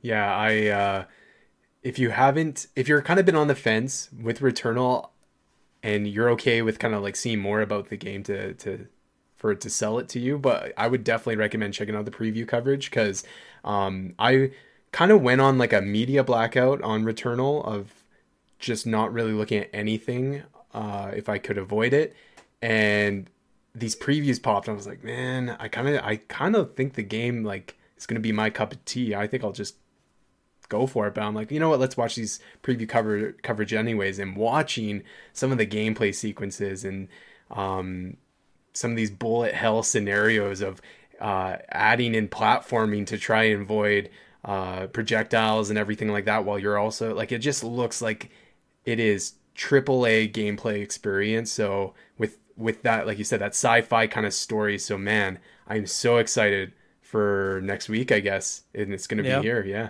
Yep, day day one for me for sure. Um, yeah, it was kind of like the, the same as you. I had no no real interest in watching the, the the preview coverage for it, but I was watching a streamer, and um, you know, it's just a streamer that I enjoy watching, and then he just sort of transitioned into it, and um, and then you know, it was just there, and then I'm like, oh.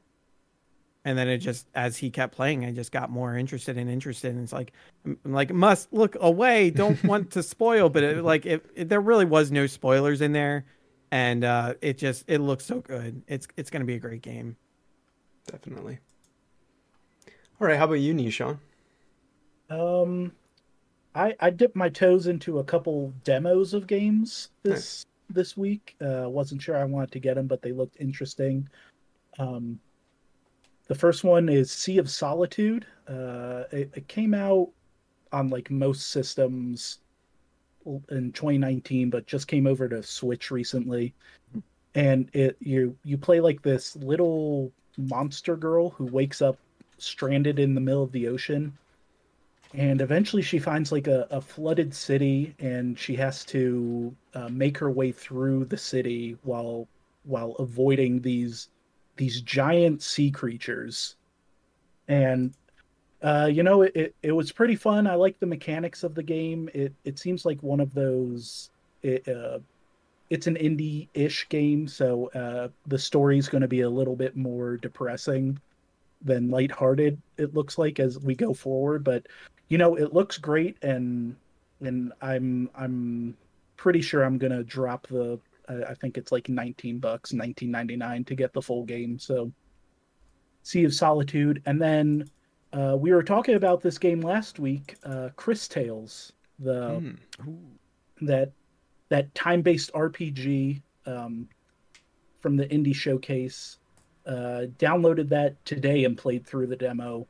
And uh, guys good, I, right? I, I like this rpg yeah I like it. It's Yeah, it's the, decent. the the animation style on it is is amazing. It reminds me of the show Foster's Home for Imaginary Friends. It's kind of like abstract-ish and kind of layered a little bit. The character designs are pretty cool. The the time-based mechanics that they introduced in the demo is really cool. You you play this this girl uh Crisbell. I, I want to remember her name. And she discovers like time powers and she can see into the past, into the future, and into the present all at once. And then you you make decisions based on on like what what the future or the past looks like. And yeah, I'm really enjoying it so far. Um, doesn't come out till July, so uh, I'm wondering how much they're going to change in that time span. But yeah, this is this is one I'm excited for. This might be a a day one download for me. Yeah, it's really Yeah. cool. I played that demo on Steam uh, sometime last year. I think it was it was around like the Summer Games Fest thing, you know, whatever Mhm. whatever was going on. There was a bunch of demos that went up, and I tried that one and I really liked it. Now having the uh, you know having that simultaneous view of past, present, and future all on screen all the time was a little uh, disorienting at times, but uh, it's a pretty cool feature that they have in there. So yeah, it's definitely yeah. one that's on my radar. And I went back and watched the trailer for it after playing, and it looks like from the trailer, it looks like that's not going to be uh, consistent on the screen. It looks like it was just kind of to show it off for the demo, but the trailer when it showed like later in game, it didn't look like that that pre- past, present, future was on there all the time.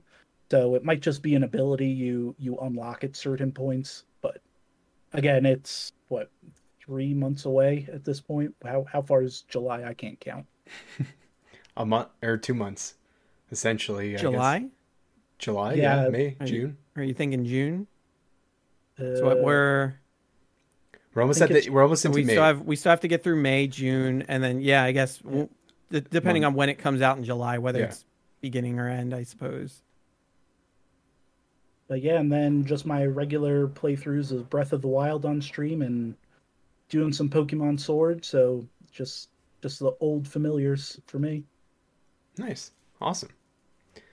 Yeah, I don't really have too much new to report uh, from last week. I'm still playing Assassin's Creed Valhalla. I'm at like power level 210. So I've like just put in, in in work. I'm almost at 100 hours, I think. And then I also have been playing a little bit more of It Takes Two with Meg. And last time I talked about this game, we had just kind of completed one kind of world. And now we are into, I think, two, maybe three worlds from that now. So we're like fourth world. not really sure how long the game is, but I feel like we barely scratched the surface um, compared to like what I've seen in the trailers. Like there's so much more and to see, and I just am like I've already seen so much. But um, you, if anyone is like thinking about this game, if it goes on sale, if that's what you're waiting for, like scoop it up when it goes on sale. I definitely think it's worth the cost that it's at now because it is a reduced price. It's not a full $60 game. I think for you Americans, it's like 45 yeah, bucks or 40, 40 bucks, or something like that. Yeah. So it's a little bit on the budget side and it's still this really incredible experience. And again, don't have anyone to play with, with you, uh, or you don't have someone that has the game. It gives you a free copy of the game to give to your friend. So you really, you just need your friend to commit to playing video games with you and you're, you're ready to go. So this game is really fun. I was blown away uh, I don't want to like talk about it too much because I'm gonna try and convince Megan to do a review episode with me because this game, I'm saying it right now, is going to be in Game of the Year talks uh, by the end of the year for sure. I don't, wow. I don't think it will get any sort of like it will get awards for maybe like a multiplayer experience, but that's exactly why it's not gonna like sweep the awards or anything. Is because I think there is still a little bit of a barrier to entry to those people that really just like to play games by them themselves and no one else. But yeah, like if if if any of y'all are slightly interested, just go for it because I guarantee it's going to be a good time. So, um, and then I also picked up Golf Story, a game that yes, yeah, love game, that game. Yeah, it's. I mean, I've I've heard you talk about it uh, before on the show. I have also heard lots of great things about it, and I was like, you know what? Now's the time. We got Sports Story coming out some point, and I need to play this game because I was kind of like I've been also playing a lot of Stardew lately, and I was kind of just looking for like a little 16-bit kind of pixel game with some RPG elements, and I'm I'm like, you know what, this game looks perfect, and I haven't done a lot in it. I've only played about an hour. And I've done mostly just talking with people, and that's exactly what I wanted, right? Like the golf stuff and the golf mechanic of it is fine, but like it's really fun kind of seeing these different characters that are part of the the golf course you're at and stuff. And um, I'm interested in seeing where it goes, and I'm really interested in seeing where Sports Story will go because if they're taking that same RPG element of the game into Sports Story while also giving you just more selections of sports to play, I mean that sounds like a slam dunk to me. So yeah yeah, I'm I'm really enjoying it, and I'm hopefully gonna see it to the end. It's, I picked it up on Switch, so it's a great game that I can play, you know, in the evenings or you know in bed or something like that. So. Yeah, you're making me want to do a second playthrough because I never, I never actually finished the game. Uh, I got very close to the end, and then I don't know. I think I started playing. I might have got distracted by Stardew actually, and I put it down before I finished it. And now I'm thinking like, well, maybe I should go back and just start from the beginning. So I, I, you know, repick up all the story beats because I do remember it being like a very fun story. There's there's some good humor in it, and so I kind of yeah I kind of want to give it a, a another playthrough, finish it up before Sports Story comes out. Yeah, it was really fun. Definitely. Glad glad you picked that up. yeah, and I think I used like some what do you call those things? Like gold coins or something on the eShop, mm-hmm. Nintendo points or something like that. And so it's free. Because I had like a nice. I have a bunch That's bank, awesome. so I'm like, sure, let's get this game. All right, now let's wrap up the show with our last segment, which is question of the week. So it was it worked out because it, it we actually posed a question that relates to the episode that we just did. So we asked you guys, what are your gaming turn on and turn offs? Course, Twitch chat, as we're live recording this, has been throwing out some great recommendations. Thank you to everyone who's been doing that. Um, but yeah, we wanted to know from you guys. So we had a couple people write in.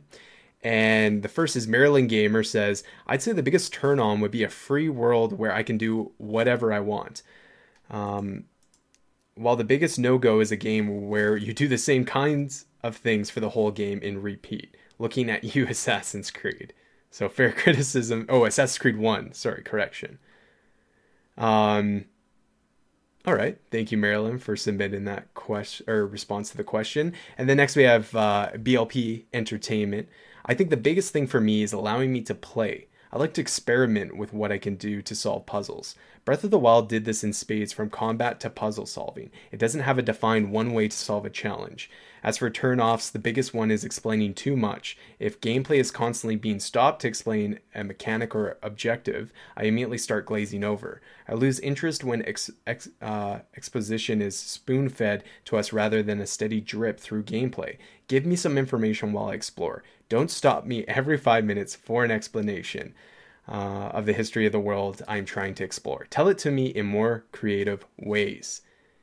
Just a fantastic, well detailed response, uh, BLP. So thank you so much for sharing that. And yeah, I uh, I just want to talk about the Breath of the Wild point real quick. Uh, I definitely anytime there was one of those uh, motion controlled little labyrinth puzzles with the ball, I would just try to like fling my switch around to just get the ball to land and hopefully fling like because it's just like turns oh. out that's a viable strategy. And yeah it, it, turns it turns out it works. So that's exactly it. Given many ways to to come up with a solution even if it wasn't the intended way from the developer.